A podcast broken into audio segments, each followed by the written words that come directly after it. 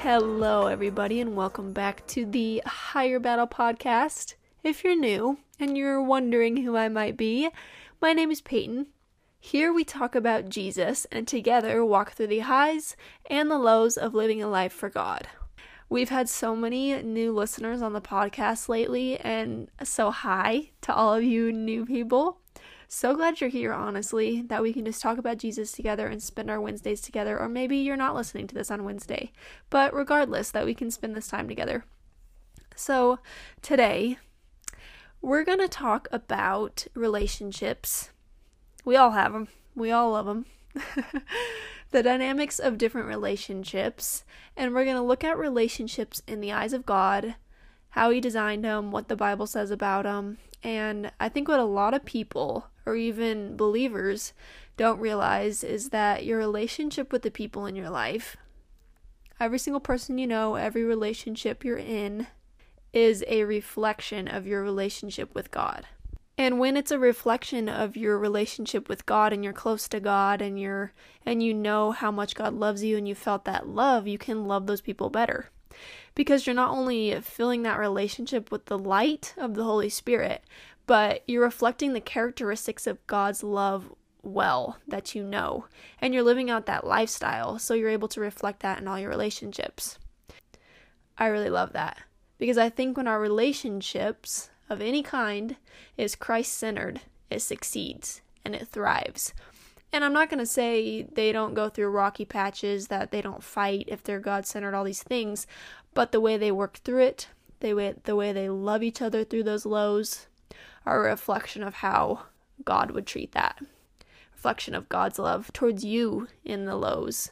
He still loves you. His love never changes even when you do hit those rocky patches with your relationship with God. But but with a Christ-centered relationship, with a relationship that is a reflection of your relationship with God, it doesn't feel like you're being drained and exhausted. How you often feel in those unhealthy relationships. So, what does the Bible say about relationships? Well, first of all, we can see all kinds of relationships in the Bible. We see sons and fathers and daughters and mothers. We see sisters. We see husbands and wives. Like, they're all in there, you guys. I swear, every answer you need in life is in the Bible. so that's a great start, obviously, to know that they're all in there. All the relationships are in there. And so it's a good place to start. It's a good place to look and that God fostered these relationships. He designed these relationships.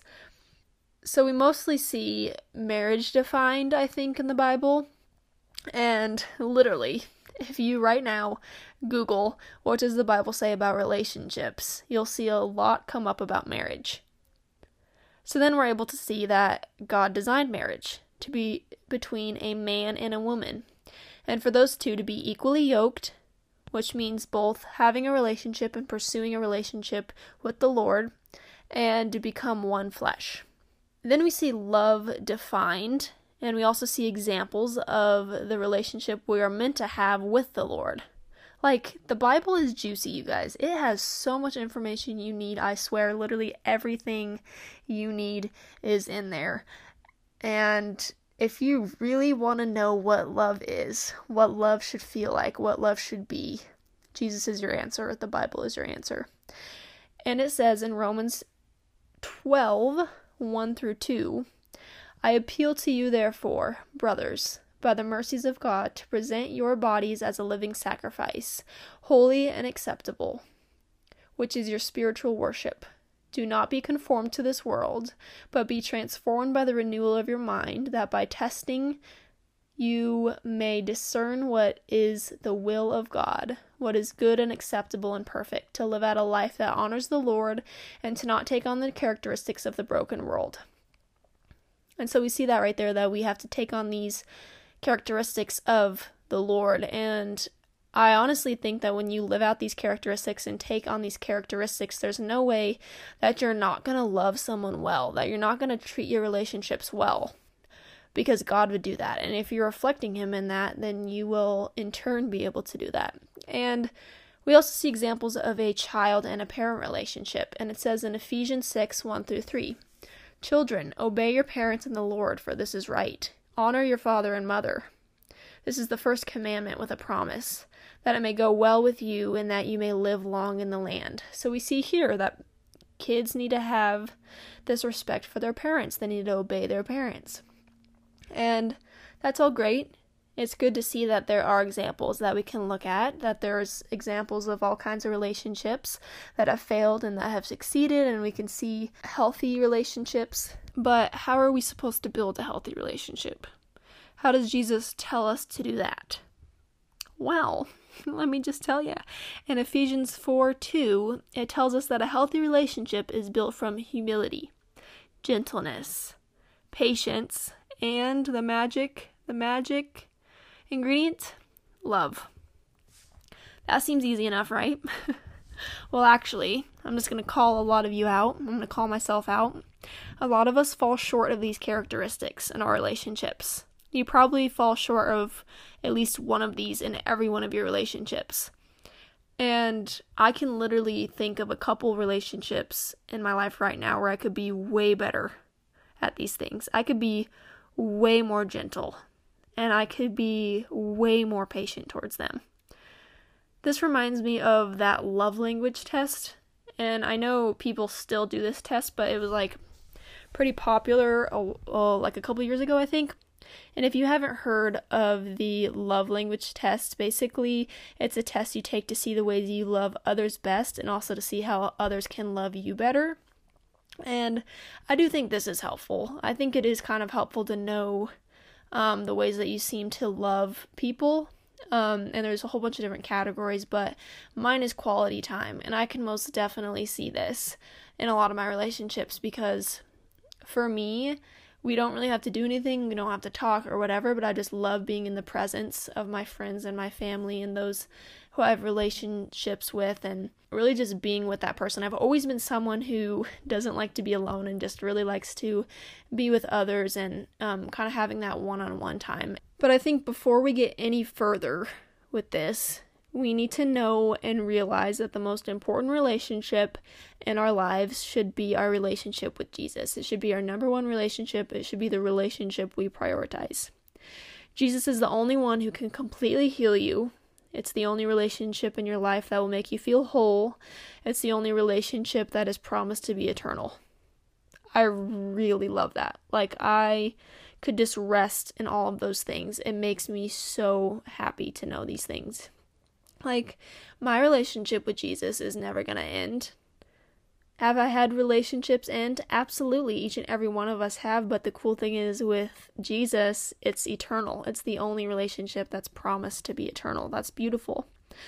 I think sometimes I hold on to worldly relationships like a lot. I kind of almost think I have like separation anxiety or I hate being by myself. I hate feeling that distance in a relationship, like when you know it's coming to an end or that other person is gravitating away. And for some reason, for me, it always feels like that person's leaving me. And I don't know why. I don't know how this came about or why I like feel this constantly, but really, I would just hold on to those worldly relationships and I would lose sight of myself and I would think I'm the issue. I would think I'm ruining the relationship. I should have tried harder. When the reality was, if I had a better relationship with Jesus, I would have seen how unhealthy those relationships were and how one sided they were. And having a relationship with Jesus will make you more mature in all your relationships, and you will act so much more out of what Jesus has told you is right rather than what your heart wants or thinks is right. Your heart can be so deceiving, and it can really lead you astray, especially if your heart doesn't know the love of Jesus. If your heart only feeds on toxic love, then your relationships are going to be toxic. But I just feel like there are endless examples in the Bible on how to build healthy relationships, how God has d- designed relationships, and just the root of those relationships. And like I've said, your relationship with Jesus is that source and is that root that will help you succeed in all your other relationships. With Jesus, we see the way he loved and served others with no harmful intentions or lies or ulterior motives. And I think so many relationships today are rooted out of us getting something out of that person or something out of that relationship. Like, I want to feel something, or this person knows this person, so like, I want to be friends with them, or this person, so on and so forth. Like, this person has this thing, so I want to like use them for that. Like, we have been built on this foundation in society that you have to know people to know people. You know, like, and obviously we're taught networking, all that good stuff, but I think it's become such a toxic habit to be like, what can I get out of this relationship? Rather, what can I pour into this relationship? How would Jesus love this person better? And if I look at my relationships in my life right now, I think almost all of them, the ones that have lasted and the ones that I've surrounded myself with now, are all Jesus centered and they're all followers of Christ. And I don't want to sit here and say you cannot be friends with non believers because you can, but I just think this is an example of relationship that are Christ centered and both individuals have felt and know the love of Jesus so that they're able to reflect that in the relationship. At least for me, my most healthiest relationships are with other believers. I think that's just because we're both kind of reflecting that love, or, or we're trying our best to, and we're both pursuing Jesus, um, separate and together. And obviously, I think that's why Wyatt and I's relationship is working so well. And how our relationship has grown closer is because we both are pursuing Jesus separate and we're both striving to keep Jesus at the center of our dating relationship. And so I think that's why it's so successful and we both have recognized the importance of that. But I think this also goes along with the idea of like I've heard so many people say like don't ask a single person for married advice. Don't ask a single person for dating advice in your relationship you're in right now. Just like I wouldn't ask a non believer necessarily for life or faith advice because I'm on a different path than they are. And I don't want you to get me wrong and, and think I'm like putting myself on a pedestal because I believe in God and they don't, and that I'm holding myself at a higher position and that I don't need their advice. But I'm going to seek knowledge and advice from those who are serving the Lord well and reflecting a lifestyle that I'm also trying to pursue. And that just makes sense to me. Like, if you want to go get better at math, you're going to go talk to someone who is good at math and is kind of living in that world in, math. You're not going to just go ask a random person that's your friend but knows nothing about math. It kind of like goes along with that. So, if you're looking for healthy relationships, first of all, look at these examples of what Jesus says is a healthy relationship and the building blocks of that and then talk to someone who has a healthy relationship with Jesus. Talk to someone who's in a healthy, Christ centered dating relationship, or someone who's in a Christ centered marriage and is working through that and all these things. I think that's going to be so much more beneficial to you. And you can most definitely like weigh out all the advice. You don't have to just not talk to non believers because, like, you still want to be that friend and you want to plant that seed, be that light, all that good stuff. But I'm just saying, I think the advice there is going to be better for you. And yeah, I feel like it's really hard to stay on topic with this topic, but God is a relational God, a God founded in relationships. And so, a God that is striving to know you better, a God that is striving to have a strong relationship with you. I think is a pretty great example of how we should have relationships here on earth. And just the whole Bible is filled with them. Like I said earlier, some that succeed, some that fail, but a lot of straightforward instructions on how to succeed in your relationship with Jesus and others. And I think that's kind of where I'm going to leave you guys is read your Bible. And I say this to so many people. This is always my advice read your Bible because I don't think you can have a healthy and successful relationship with Jesus if you do not read the Bible. And because there's just so much you need to know, so much knowledge that's in there, so much like I said in the last podcast episode, Jesus is in there, like his characteristics, just all the things about him are in there. If you want to be best friends with Jesus, then you need to read that. It's like reading his diary. It's like reading other people's diaries who have seen Jesus firsthand. I don't know. I just think it's pretty snazzy. But read your Bible. Um, I challenge you to take some time today, to take some time this week to read about these relationships, to look into these characteristics, and reflect on how your relationship with Jesus is affecting all the other relationships in your life because I promise you it is. How you love yourself and how you love others is an effect of how you're letting Jesus love you and your relationship with Jesus. It's all a big domino effect.